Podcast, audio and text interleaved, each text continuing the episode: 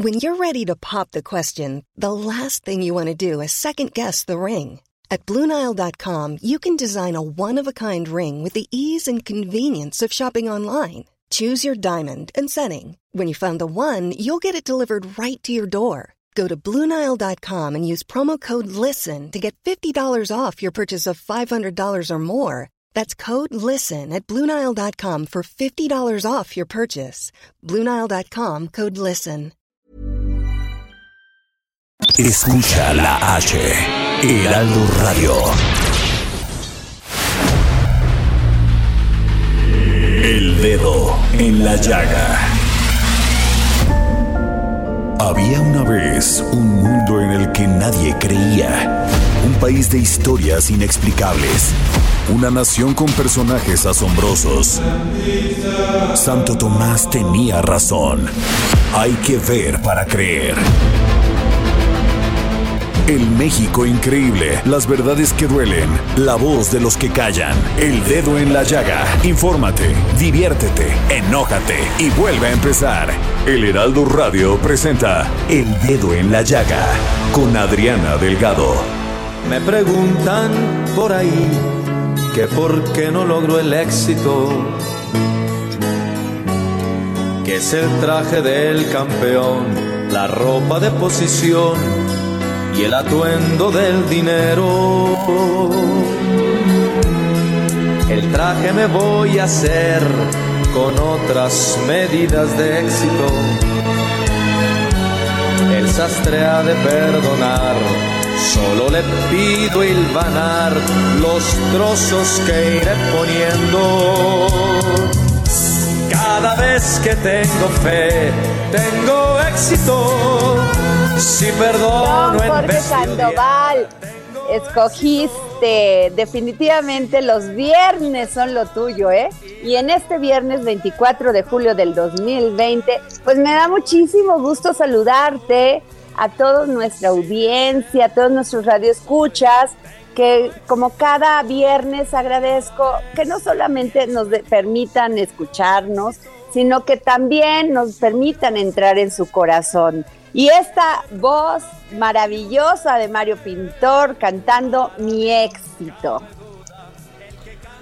Adriana Delgado, te saludo con mucho gusto. Muy buenas tardes, muy buenas tardes, auditorio de El Dedo en la Llaga. Efectivamente, qué, qué gran canción esta, la de Mario Pintor. ¿Cómo, ¿Cómo te motiva, te llena de energía y de cosas positivas, Adriana Delgado? Así es, es una canción y es que antes, bueno, Mario Pintor tiene años en esta industria de la música y además con grandes éxitos.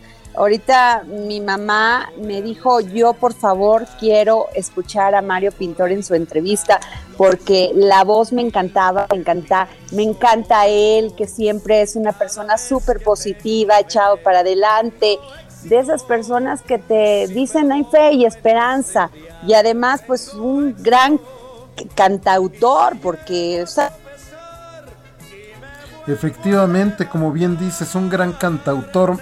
Mario Pintor, Adriana Delgado, recordarás tú que, que llegó en muchas ocasiones con sus canciones al Festival OTI, este, este festival que era de gran importancia, de trascendencia para los cantantes iberoamericanos, latinoamericanos. Este, eh, eh, mi éxito, por ejemplo, recordarás Adriana, soy un pasado de moda, sigue adelante, navegaré. Y, gracias a todas estas canciones, pues las cuales se posicionaron en el ánimo de, la gente, Adriana Delgado. Y saludamos también a todos nuestros amigos que nos están escuchando en Monterrey, en el Estado de México, en Morelos, en Acapulco. También quienes nos escuchan en la Ciudad de México, en Guadalajara, en Tampico, en Tijuana, en Villahermosa, en Coahuila. Y por supuesto a nuestros paisanos más allá de nuestras fronteras en los Estados Unidos, en McAllen, en Bronzeville y hasta San Diego. Adriana Delgado. Así es, querido Jorge. Oye, Jorge, pero hoy tenemos un programa maravilloso porque fíjate que, como tú sabes, eh, Elon Musk dio a conocer la semana pasada este proyecto que se llama Neuralink, que busca conectar nuestro cerebro a una computadora. No sabemos, pues finalmente la tecnología es la tecnología. Pero esto es posible, Jorge. ¿Cómo van los avances en la inteligencia artificial? Y es por eso que yo le pedí al doctor Raúl Rojas González, que es miembro del Comité de Tecnología y Diseño del Consejo Consultivo de Ciencias, que es el CCC, que es el órgano permanente de consulta del Gobierno de México a través de CONACYT sobre la planificación nacional de las políticas y prioridades científicas y tecnológicas del país. Actualmente es el líder del DANGEM, a ver si lo dije bien, DALEM, Danhalem, o no sé cómo se pronuncia en, alemán, Center for Intelligent System, un laboratorio de inteligencia artificial en la Universidad Libre de Berlín, donde logró posicionarse en el número W3, el más alto en el sistema académico alemán. Qué maravilla del doctor Raúl Rojas, es orgullo un orgullo para México. Me siento terriblemente orgullosa que un mexicano haya logrado esa posición y que esté en este en estos temas que finalmente son lo de la innovación tecnológica que en México nos hace bastante falta, Jorge. Efectivamente, el doctor Raúl Rojas González, profesor de Matemáticas e Informática de la Universidad Libre de Berlín en Alemania, experto en redes neuronales artificiales e inteligencia artificial, y ya desde Berlín ya se encuentra listo el doctor Adriana Delgado. Doctor, muy buenas tardes. Le saludo con un gran gusto y gracias por tomarnos la llamada para el dedo en la llaga. Sí, gracias por la llamada. Eh, buenas tardes allá en México. Doctor, eh, ¿Es posible conectar nuestro cerebro a una computadora? Bueno, depende de qué se entienda por conectar el cerebro a la computadora. Ya existen ciertos aparatos que tienen, que le proporcionan información a los nervios. Por ejemplo, los aparatos para escuchar, para oír. Hay gente que eh, ha perdido el sentido del oído y existen ahora lo que se llaman las cocleas artificiales que con electrónica estimulan los nervios de la coclea precisamente y de esa manera hacen que las personas puedan eh, poder oír otra vez. Esa estimulación es magnética, o sea, no es con contacto directo con los nervios. Y lo que Elon Musk acaba de anunciar es de esa compañía que fundó hace ya algún tiempo, es que ellos quieren introducir sensores directamente en el cerebro para estimular partes del cerebro. En principio sería para algunas enfermedades, no se trata de hacerlo en general para cualquier persona. Y una, uno de los aparatos que en los últimos tiempos se ha estado utilizando son los eh, estimuladores para gente que tiene Parkinson. Entonces, son estimuladores, es un, es un pequeño sensor que eh, evita que la gente que tiene Parkinson esté oscilando demasiado. Entonces ya existen algunos intentos, pero todavía muy incipientes. Doctor, usted ha participado en varios proyectos, como lo de los vehículos autónomos que tienen ya permiso para circular en Berlín. A ver, cuéntenos de esto, por favor. Bueno, en el, en el Centro de Inteligencia Artificial en Dahlem, así es como se dice, en Dahlem, en Berlín, ahí tenemos varios proyectos ya desde hace algunos años eh, uno de esos proyectos, el más grande, es precisamente la, la posibilidad de desarrollar vehículos robóticos que manejan el tráfico sin que una persona tenga que necesariamente tomar el volante. Yo lo que siempre digo es que la mejor definición de un vehículo autónomo es que es un taxi, pero el taxista es una computadora. Me lleva de una parte de la ciudad a otra, eh, respeta las reglas de tránsito, no produce accidentes y es la computadora la que está dirigiendo al vehículo. Entonces es uno de los proyectos más grandes que yo he, podido dirigir. Lo hemos estado haciendo desde 2006, o sea que ya llevamos 14 años en ese proyecto y logramos obtener la licencia de manejo en el año 2011 para nuestros vehículos y desde entonces los hemos mostrado en Suiza, en Alemania, en Estados Unidos y también en México. Lo llevamos en dos ocasiones el vehículo. En 2015 fuimos desde Arizona hasta la Ciudad de México, un trayecto de 2.400 kilómetros, y pudimos mostrar la tecnología. Bien, el ganó usted dos veces el campeonato mundial y fue subcampeón mundial en otras seis ocasiones con tres diferentes plataformas robóticas. ¿Qué nos dice? Es que, doctor, realmente nos apena muchísimo que en México no, o sea, no se haya pues masificado su todo con información todo lo que usted ha hecho. Bueno, este, yo sí tengo muchos contactos en México con la, la gente que trabaja en los centros de investigación, centros públicos de investigación.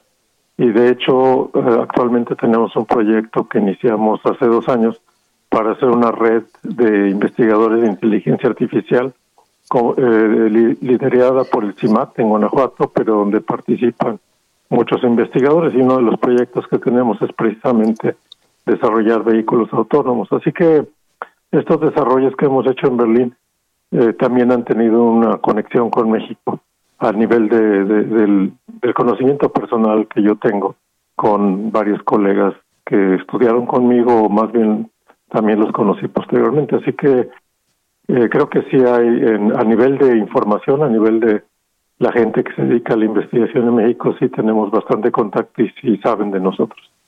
Bueno, pues qué maravilla, doctor, porque no solamente a usted ha participado en estos proyectos como el aparato de lectura para ciegos, es decir, cámaras de video montadas en gafas que leen automáticamente el texto, microrobots del tamaño de insectos, sillas de ruedas autónomas, robot de humanoides para distintas actividades, el salón de clases del futuro, doctor, y esto es muy importante. ¿Dónde puede, eh, o sea, las personas que me están escuchando saber de su de todo esta, de todo este trabajo científico que usted ha realizado? Ah, bueno, nosotros tenemos una página web en la universidad, está en inglés, así que se puede leer por todos los que puedan leer inglés. Y es muy fácil, nada más hay que buscar en Google. Eh, mi nombre es Raúl Rojas Berlín y, llega uno directamente a la página de la universidad y ahí están todos nuestros proyectos. Doctor, y todo el mundo ha dicho que el avance tecnológico eh, nos vuelve menos, em, este, que las emociones que pues se pierden, que se vuelve meramente tecnología, que los seres humanos estamos agarrando ese camino para, para no poder este, pues ya conectar emocionalmente, que estamos en esta época y más ahora que se está viviendo lo de la pandemia del COVID-19, pues estamos inmersos en todo el tema de la tecnología, es más, exigimos más tecnología. ¿Usted qué piensa? ¿Hasta qué punto este avance nos va a dar una calidad de vida eh, pues tecnológica, inclusive laboral, pero emocional? ¿Usted qué piensa? Bueno, es una pregunta muy complicada. Yo pienso que la investigación científica es muy importante para países como México porque si vemos el ejemplo de Corea del Sur, que empezó más abajo de México, pero que ha invertido mucho en investigación y ahora tiene compañías por todo el mundo como Hyundai que venden automóviles o como Samsung que venden celulares y venden electrónica y muchas otras que son muy importantes, ahí podemos ver cómo el desarrollo de un país está propulsado por la ciencia y la tecnología, así que México tiene que invertir. Ahora, con esta cuestión de la pandemia hemos visto muy claramente cómo los países que están más avanzados en la digitalización pudieron mandar a toda su gente a trabajar a la casa, a lo que se llama el home office, ¿no?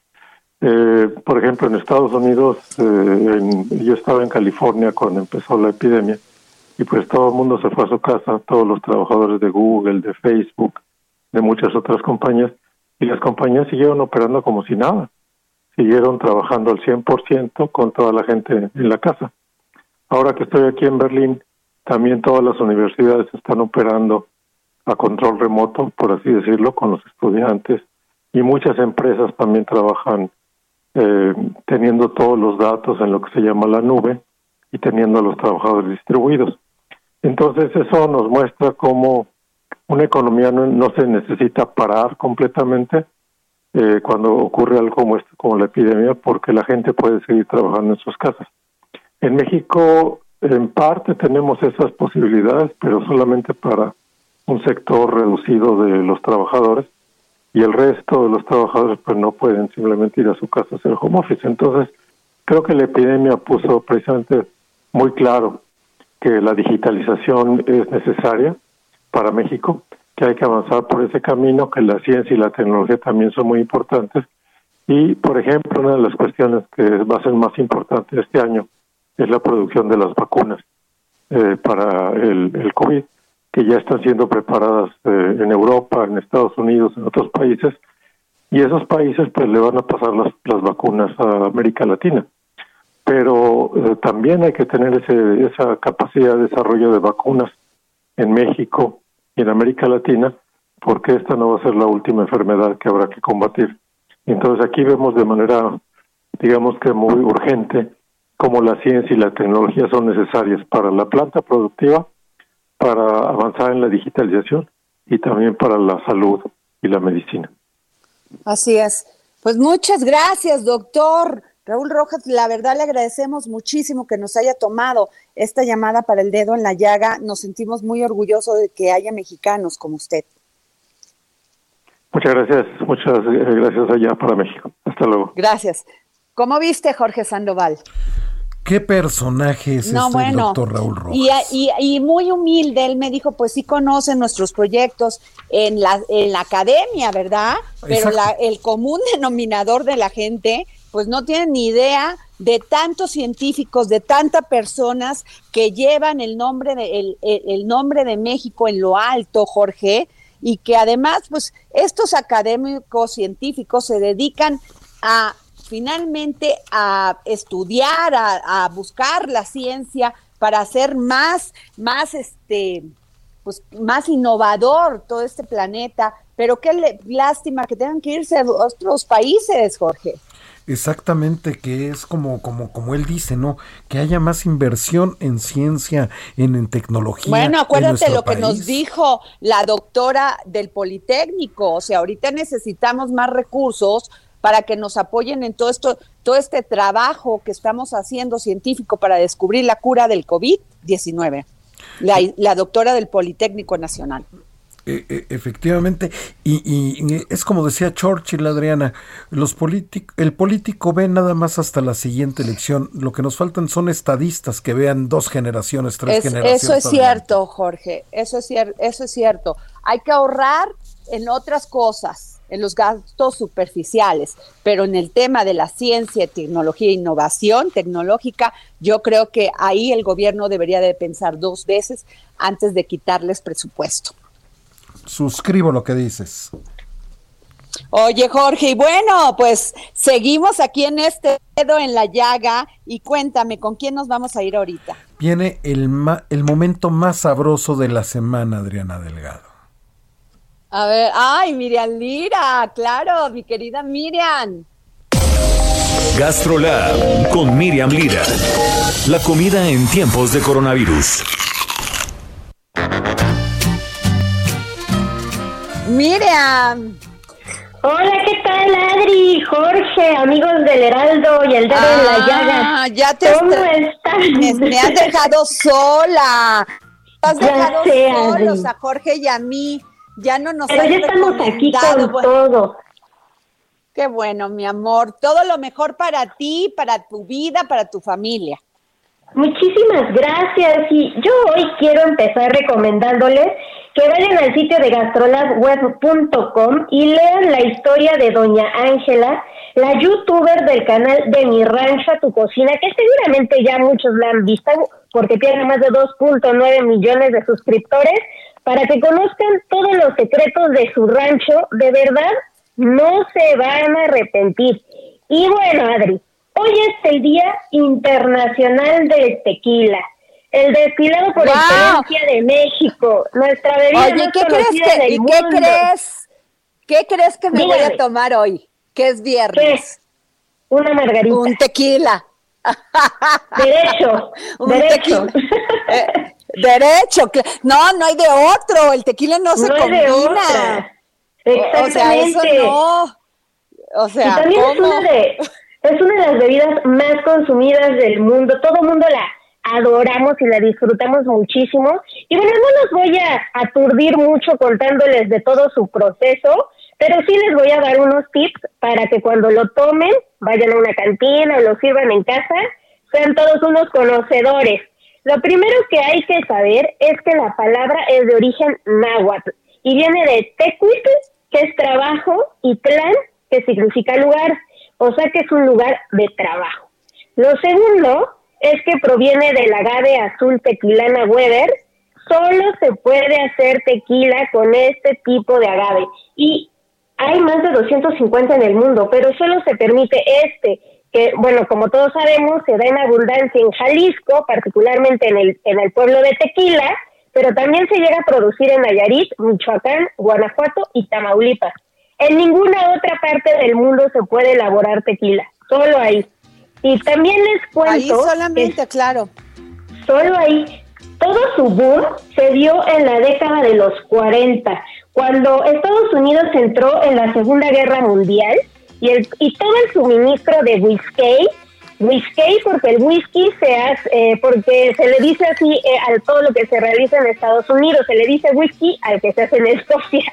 Pero bueno, disminuyó toda su todo su consumo y ahí fue cuando el tequila tomó un rol súper, súper importante. Y bueno, ahora, el tequila blanco es aquel que viene directo del alambique. Un tequila reposado es cuando pasa por barrica, cuando lo dejan ahí este, haciéndose todavía más rico y tiene que pasar ahí al menos dos meses. Es añejo cuando se deja en barrica al menos por un año y extrañejo cuando lleva tres años ahí. Los, los tequilas jóvenes son mezcla de tequila blanco con reposado. Y también, Adri, hay muchos mitos alrededor del tequila. Uno de ellos es el que creen que es la bebida que menos engorda. Y lo siento mucho, pero no es así. Porque cada gramo de alcohol aporta las mismas calorías, que son siete. Y más bien este mito está asociado a que se acostumbra pues tomar derecho, así como tú bien dices que solamente se toma y no con refrescos que incrementan obviamente las calorías. Entonces no, ya saben. claro que no. Además tienes que saborear el tequila. O sea, muchas en muchos bares, bueno y sobre todo para extranjeros les dan como shot, o sea, es como si se te tuvieras que emborrachar en el momento. Así lo ven. no, Quien, quien tiene respeto por el tequila se lo va tomando despacio, eh, sintiendo su sabor, sintiendo la pasión, la emoción de tomar algo maravilloso que te hace sentir bien, pero además su sabor, el, la calidad con la que se produce. Entonces hay que tomar el tequila de manera despacio, de, de manera, pues haciéndolo despacio, y también tomar agua porque el agua hace que pues el alcohol vaya, se vaya siendo digerido. Ese es un gran tip. O con una sangrita, mi querida Miriam. Y la mejor que he probado es hecha por Carla Castro. Esa es la mejor sangrita que he probado en mi vida. Qué rico. el tequila bandera. Delicioso. Delicioso.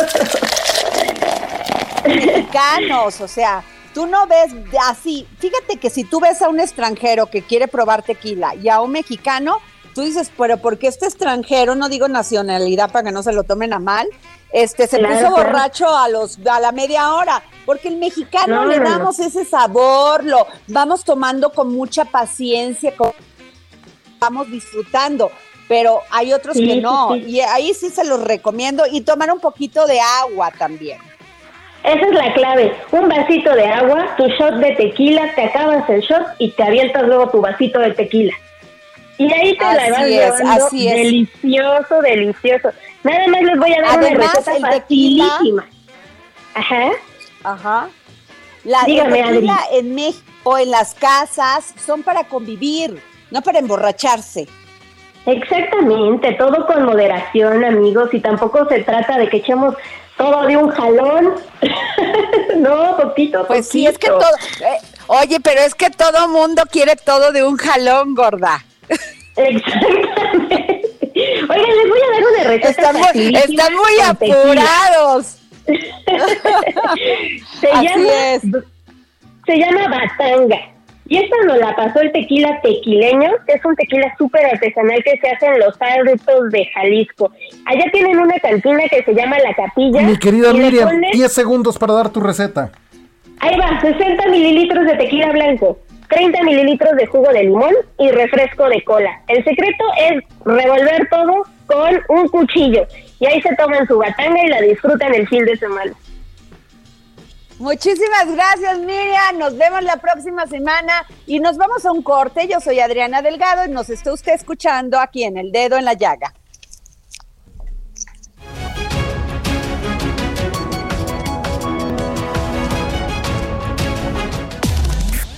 Sigue a Adriana Delgado en su cuenta de Twitter arroba Adri Delgado Ruiz. Además, te invitamos a enviar tus opiniones y comentarios en texto o por mensaje de audio a través de WhatsApp al 55 2544 3334. Y si quieres escuchar El Dedo en la Llaga de El Heraldo Radio, en cualquier momento y donde quiera que te encuentres, descarga el podcast disponible en Spotify y iTunes. Heraldo Radio, la H que sí suena y ahora también se escucha.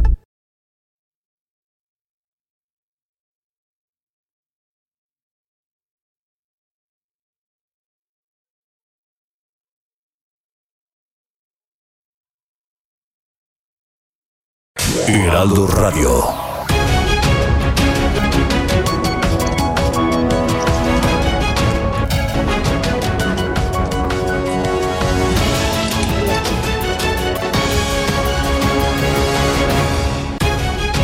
Estamos de regreso aquí en el dedo en la llaga de Adriana Delgado. Adriana Delgado, ¿cómo?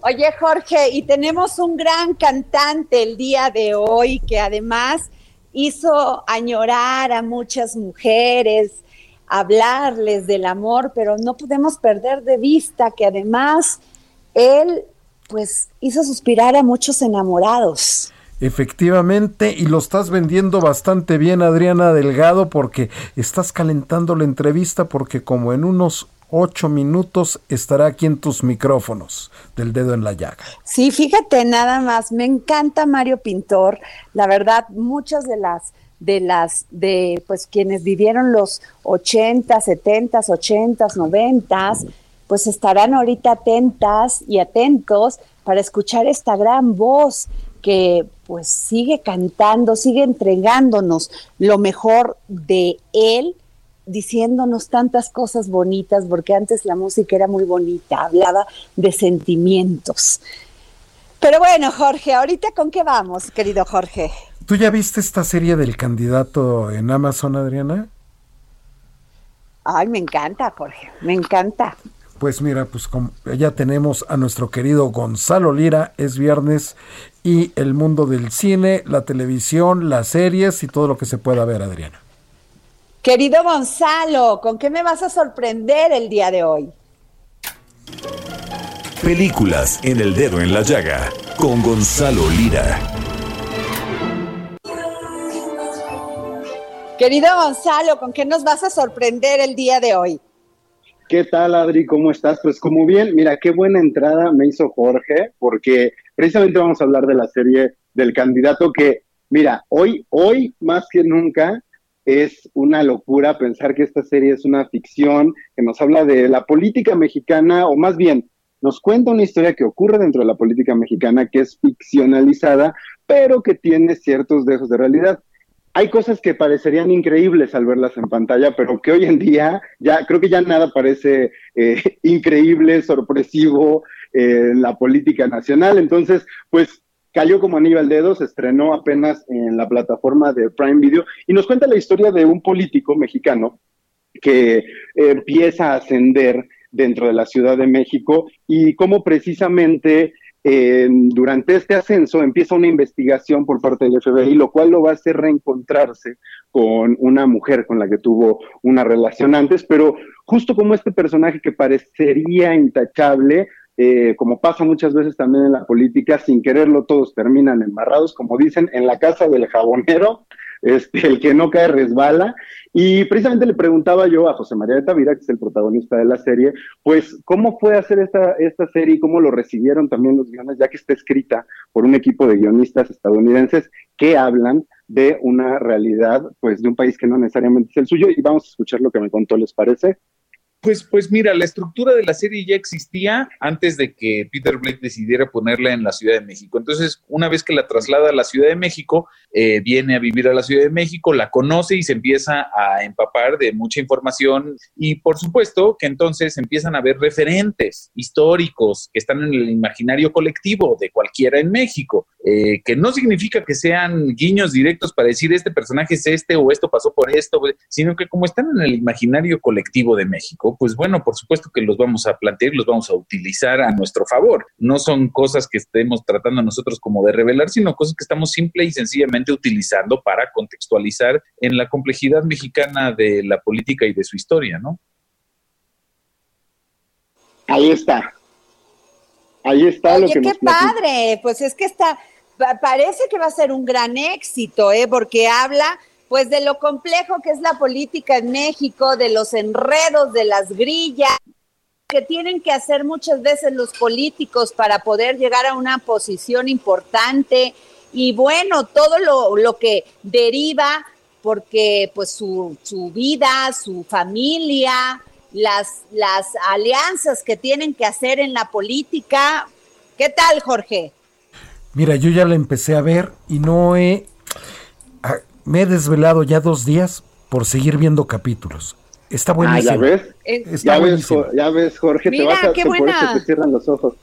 Oiga, es que, ¿sabes qué? ¿Sabes qué, este, Adri? Justo viste en el clavo. No es una serie, es lo que le explicaba, no es una serie que necesariamente nos está hablando de la realidad actual o de la realidad pasada, pero sí nos está hablando de la realidad sistémica de cómo es la política en nuestro país. Y creo que, eh, pues, en un país en el que actualmente están ocurriendo muchos cambios y muchas cosas bastante controversiales, es interesante también que el público se, se, se, extraiga de, de, la realidad como tal, pero no por ello deje de entender y analizar cómo funciona ese mundillo.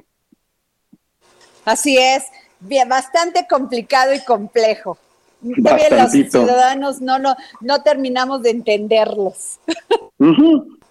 Pero esto creo que quita un poquito el velo, el velo que nos hace ajenos a esa realidad también. Así es, qué bueno, porque si no viviríamos amargados viendo sus comportamientos y la verdad que flojera. ¿No? de por sí, ¿verdad? De por sí.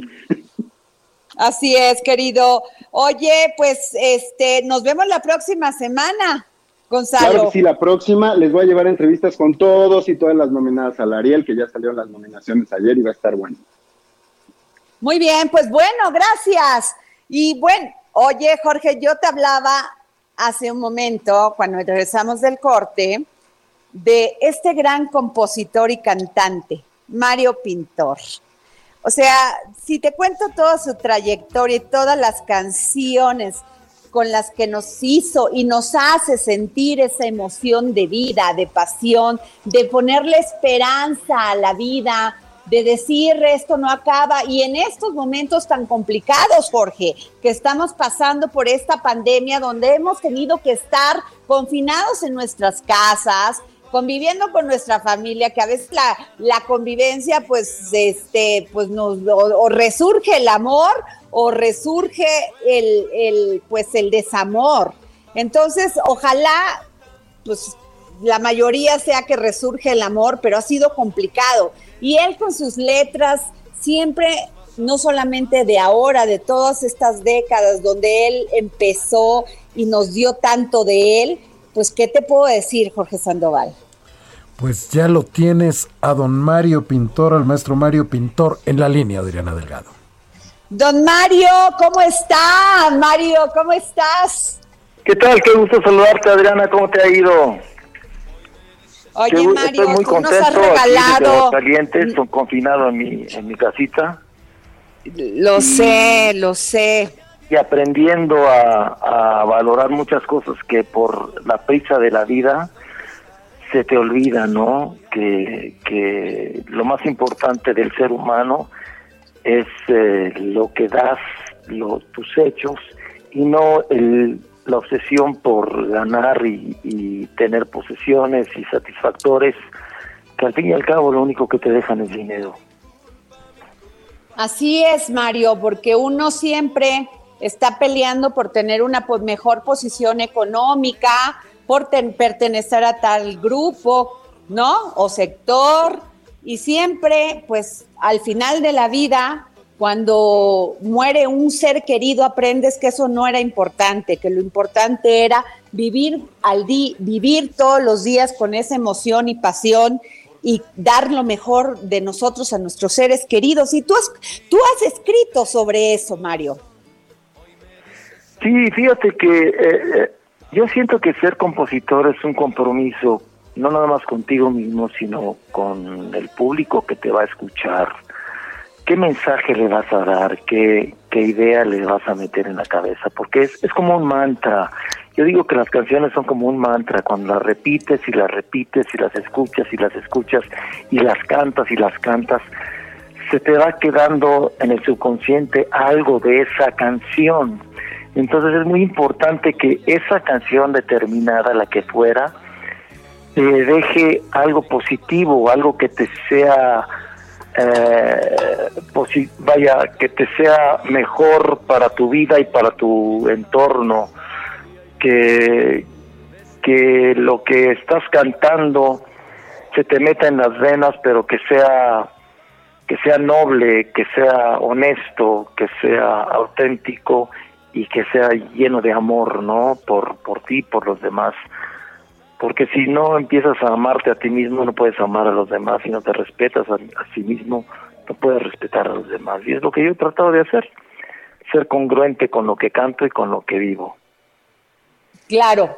Oye, Mario, pero este, todas tus canciones hablan de el éxito, de todo esto que, que te ha tocado vivir desde que tu primera participación como intérprete en el Festival OTI.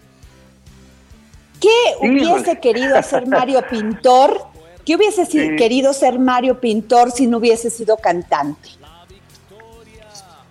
Mira, eh, yo gracias a Dios tuve la opción de hacer lo que amo en esta vida, lo que lo que lo que disfruto hacer en esta vida.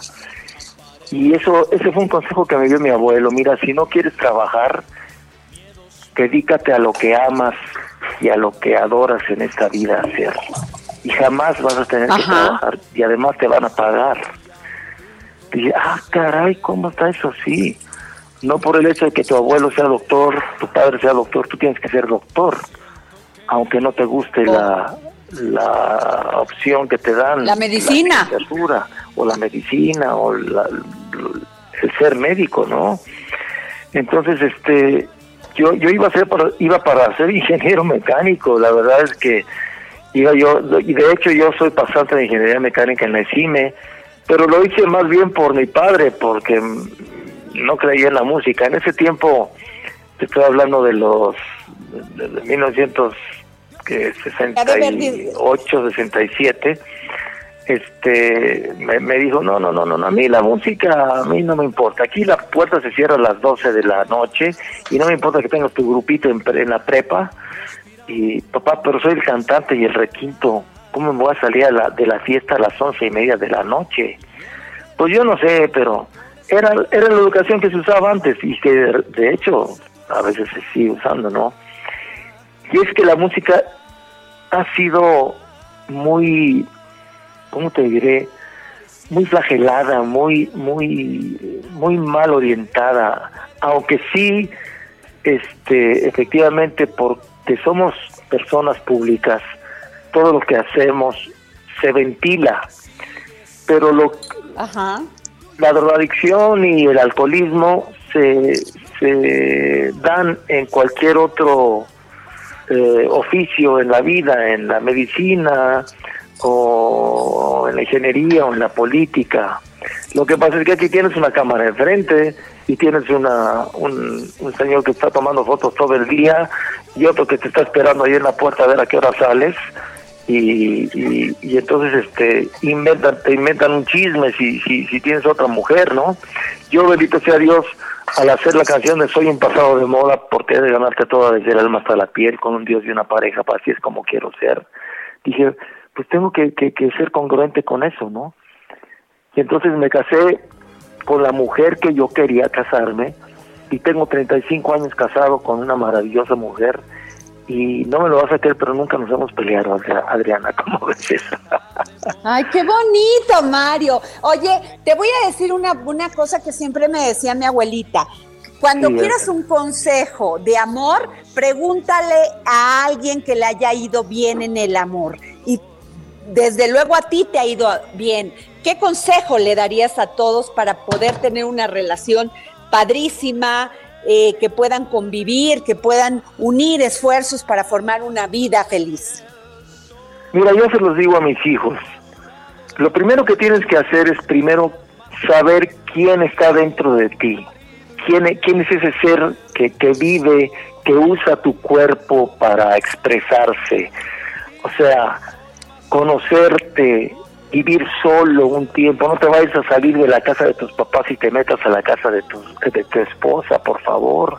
Vive un tiempo solo, conócete y, y desde ese momento empiezas a valorar muchas cosas, desde que el refrigerador no está lleno por magia de, del Espíritu Santo, no, porque alguien lo está lo está este llenando y, lo, y lo está este re- re- y rellenando y cuando falta el jamón pues pone jamón y, y la luz no no prende solita no hay que pagarla cada mes no cada bimestre. Y entonces ahí empieza a valorar que tus papás te, te, te mantienen y esa pared gris que veías no es una pared gris, es un elefante maravilloso que al alejarte solo así lo puedes ver y te protegía de, de, de- de todo lo demás, pero solo alejándote. Entonces una vez que te alejas y, te, y aprendes a vivir solo, valoras, valoras el, el, el tesoro que tenías, al menos con tus padres, ¿no? Que es la primera educación que tienes. Una vez encontrándote, no te vayas a casar a los 22 años. Yo casi me caso a los 22 años, Adriana, imagínate nada. ¡Wow! Con la novia, de, ya sabes, la a- novia casi, clásica de 6 pero- años y que, y que me peleo y me contento, y me peleo y me contento, y me peleo y me contento. Ajá. Pero, pero al recibir, al- cuando yo me reciba ya me voy a casar y la voy a hacer cambiar. No, ¿qué te pasa? Primero, soy un ma- inmaduro. Imagínate, nada más a los 22 años el hombre es un inmaduro. La mujer madura más pronto, yo no sé por qué. Son más listas ustedes. Y este... Claro. Y, y Claro, entonces, digo este, bendito sea Dios, claro. Oye, dices, claro que somos más listas que ustedes. y sí son, ¿eh? Oye, Mario, oye, Mario, pero ¿qué canción te representó, por ejemplo, a los 20 años, precisamente cuando un chavo en este escenario como el que estás contando, de la inmadurez, pero también de mucha efusividad este, física, quiere realmente equivocar que es el amor de un placer inmediato? ¿Qué canción bueno, te representó y qué canción cantabas en aquel momento? Fíjate que, que yo empecé como lanzamiento de Siempre en Domingo, en- exclusivamente como intérprete, en 1975, o sea, cuando yo tenía como 24 años o 20 25 años. Y, y no era compositor. De hecho, este, yo empecé en, Discos Musart, que ya no existe, Discos, Discos Musart. Yo estaba trabajando en un bar, porque le dije a mi papá, bueno, aquí está el papelito, ahora sí voy a hacer lo que me encanta, y ya tengo firmado un contrato con un grupo profesional, y me voy por una gira a todos los es- hoteles Holiday Inns de toda la República. Pero que yo no que no, no, si no te estoy pidiendo permiso, papá, con todo respeto te estoy avisando que ya me voy yo me voy de la casa. Entonces, en ese inter aprendes y, conoces muchas canciones, pero tanto como escribir una canción, fue hasta que me cambiaron el nombre a Mario Pintor, conocí a Manuela Torres y Manuela Torres me dijo, oye, te voy a, presentar a mi representante porque veo que, que falta todavía un, empujoncito tuyo. Y me hizo el gran favor de, de, de presentarme a, Alfredo Marcelo Gil, quien me cambió el nombre a Mario Pintor. Pero le daba las canciones a Alberto Castro y a Manuela Torres y a mí me daba lo que sobraba. Entonces yo dije, no, pues aquí tengo que hacer yo mis canciones porque me están dando puras obras. Y entonces empecé a escribir ya mis canciones ya como Mario Pintor. Y empecé a cantar una canción que se llamó Mi Apuesta, que es, es la, esa fue la primera canción que yo escribí como compositor. Y es la apuesta, voy a apostar toda mi felicidad, el amor me invitó a su juego y dije que sí, tú también aceptaste el juego en, enfrente de mí.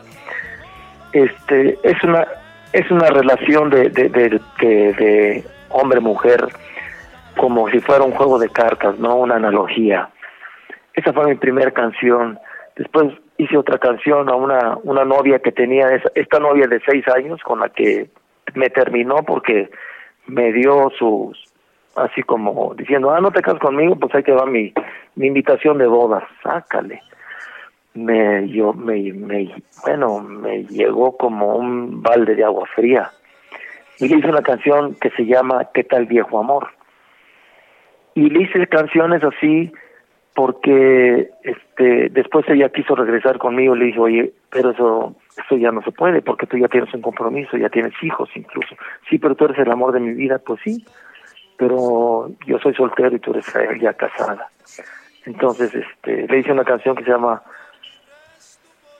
qué tal viejo amor no qué tal viejo amor qué tal eso la pueden encontrar incluso en pues ahí, ahí en YouTube y en tantos este eh, canciones, tantos tantos lugares este que hay este en, plataformas y, y, eh, como por ejemplo está el bueno en fin y, y posteriormente eh, me invita Raúl Velasco como ser para hacer el lanzamiento de Siempre Domingo y voy al Festival OTI como intérprete cantando una canción de Sergio Esquivel que se llama Volverán los días felices.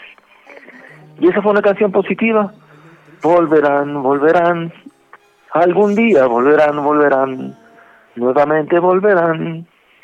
Y, y dije, ah, caray, pues suena bien eso de, de ser positivo en las canciones.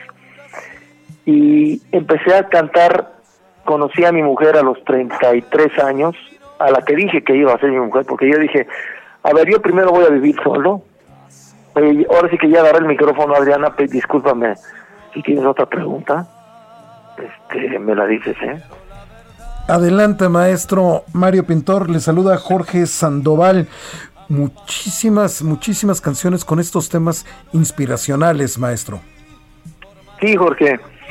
Y una de ellas que ha sido, pues, la filosofía de mi vida, pues, la de mi éxito, que aunque no ganó, me pasó lo mismo que José José, quedó en tercer lugar, pero ha sido una de las canciones que más ha vendido y se sigue usando en muchos eventos de superación. Y que es una bandera para y una de hecho ahorita generación. estoy haciendo un libro acerca de la historia de Mario Pintor a través de mi éxito no sí, sí, y habla de los valores que estamos perdiendo ahorita actualmente. Del perdón de la aceptación del ayudar a los demás de levantarte después de que te tropiezas de todo eso que, que, que hemos perdido de, de de amarte a ti mismo de de aceptarte como eres, porque no medirte por lo que tienes, sino por lo que eres. Porque yo digo, yo digo, el traje me voy a hacer con otras medidas de éxito. El traje de el sastre de perdonar, solo le pido ganar los trozos que iré poniendo y digo, cada vez que tengo fe, tengo éxito. Si perdono en vez de odiar, tengo éxito. Y si un gracias, y si llego a tropezar y me vuelvo a levantar, tengo éxito porque no es tanta el tropezar, todos nos tropezamos, lo importante es qué vas a hacer después de que te tropezaste, ¿no? Y en fin, creo que, que eso me ha servido mucho para, para seguir mi vida. Y no solamente a ti, maestro Mario Pintor, sino, sino a todos los que hemos tenido la oportunidad de, de escuchar tus canciones, que somos muchos. Simplemente estamos viendo en Spotify la cantidad de reproducciones que tienes de Adiós, que te vaya bien, de mi Ah, éxito, sí, de Disculpe usted, este, de motivos. ese bolero chistoso nació en la, en, la, en la cocina de mi casa con mi mujer dándole de comer a mi hijo. porque me dijeron los de la, de la compañía que, que necesitaban un bolero y algo más más fácil y más sencillo para la gente. Entonces empecé a hacer un círculo en sol en sol. Un círculo en sol es una progresión de armonías que con la que puedes cantar muchas canciones desde mujeres si puedes tú con Dios hablar o o Página Blanca fue mi corazón. Todas esas canciones las puedes cantar con esa progresión. Entonces yo empecé a cantar adiós que te vaya bien, si un día quieres volver, sabes dónde estaré, y si no ya me fui. Y yo, fíjate, ¿tú crees que esto sería una canción? Me dice, pues suena bien. Dije, ¿tú crees, mi amor? Pues sí, y, les di la canción y se volvieron locos de la, los de y la, tiene hasta arriba en el Spotify, maestro Mario Pintor. Nos tenemos que ir desgraciadamente, nos encanta haberlo escuchado a nombre de Adriana Delgado, le agradecemos que nos haya tomado la llamada. Y, de verdad, muchísimas gracias, maestro Mario Pintor, por haber estado aquí. Un placer para todos ustedes y para, para mí, para todos ustedes y para mí, más que nada, el haber estado aquí y, saludar a su vastísimo público. Créanme que sí. Muchísimo. Vivan, el día más importante que tienen, que soy, y no se preocupen del mañana ni del ayer. El Heraldo Radio presentó El Dedo en la Llaga con Adriana Delgado. Escucha la H. Heraldo Radio.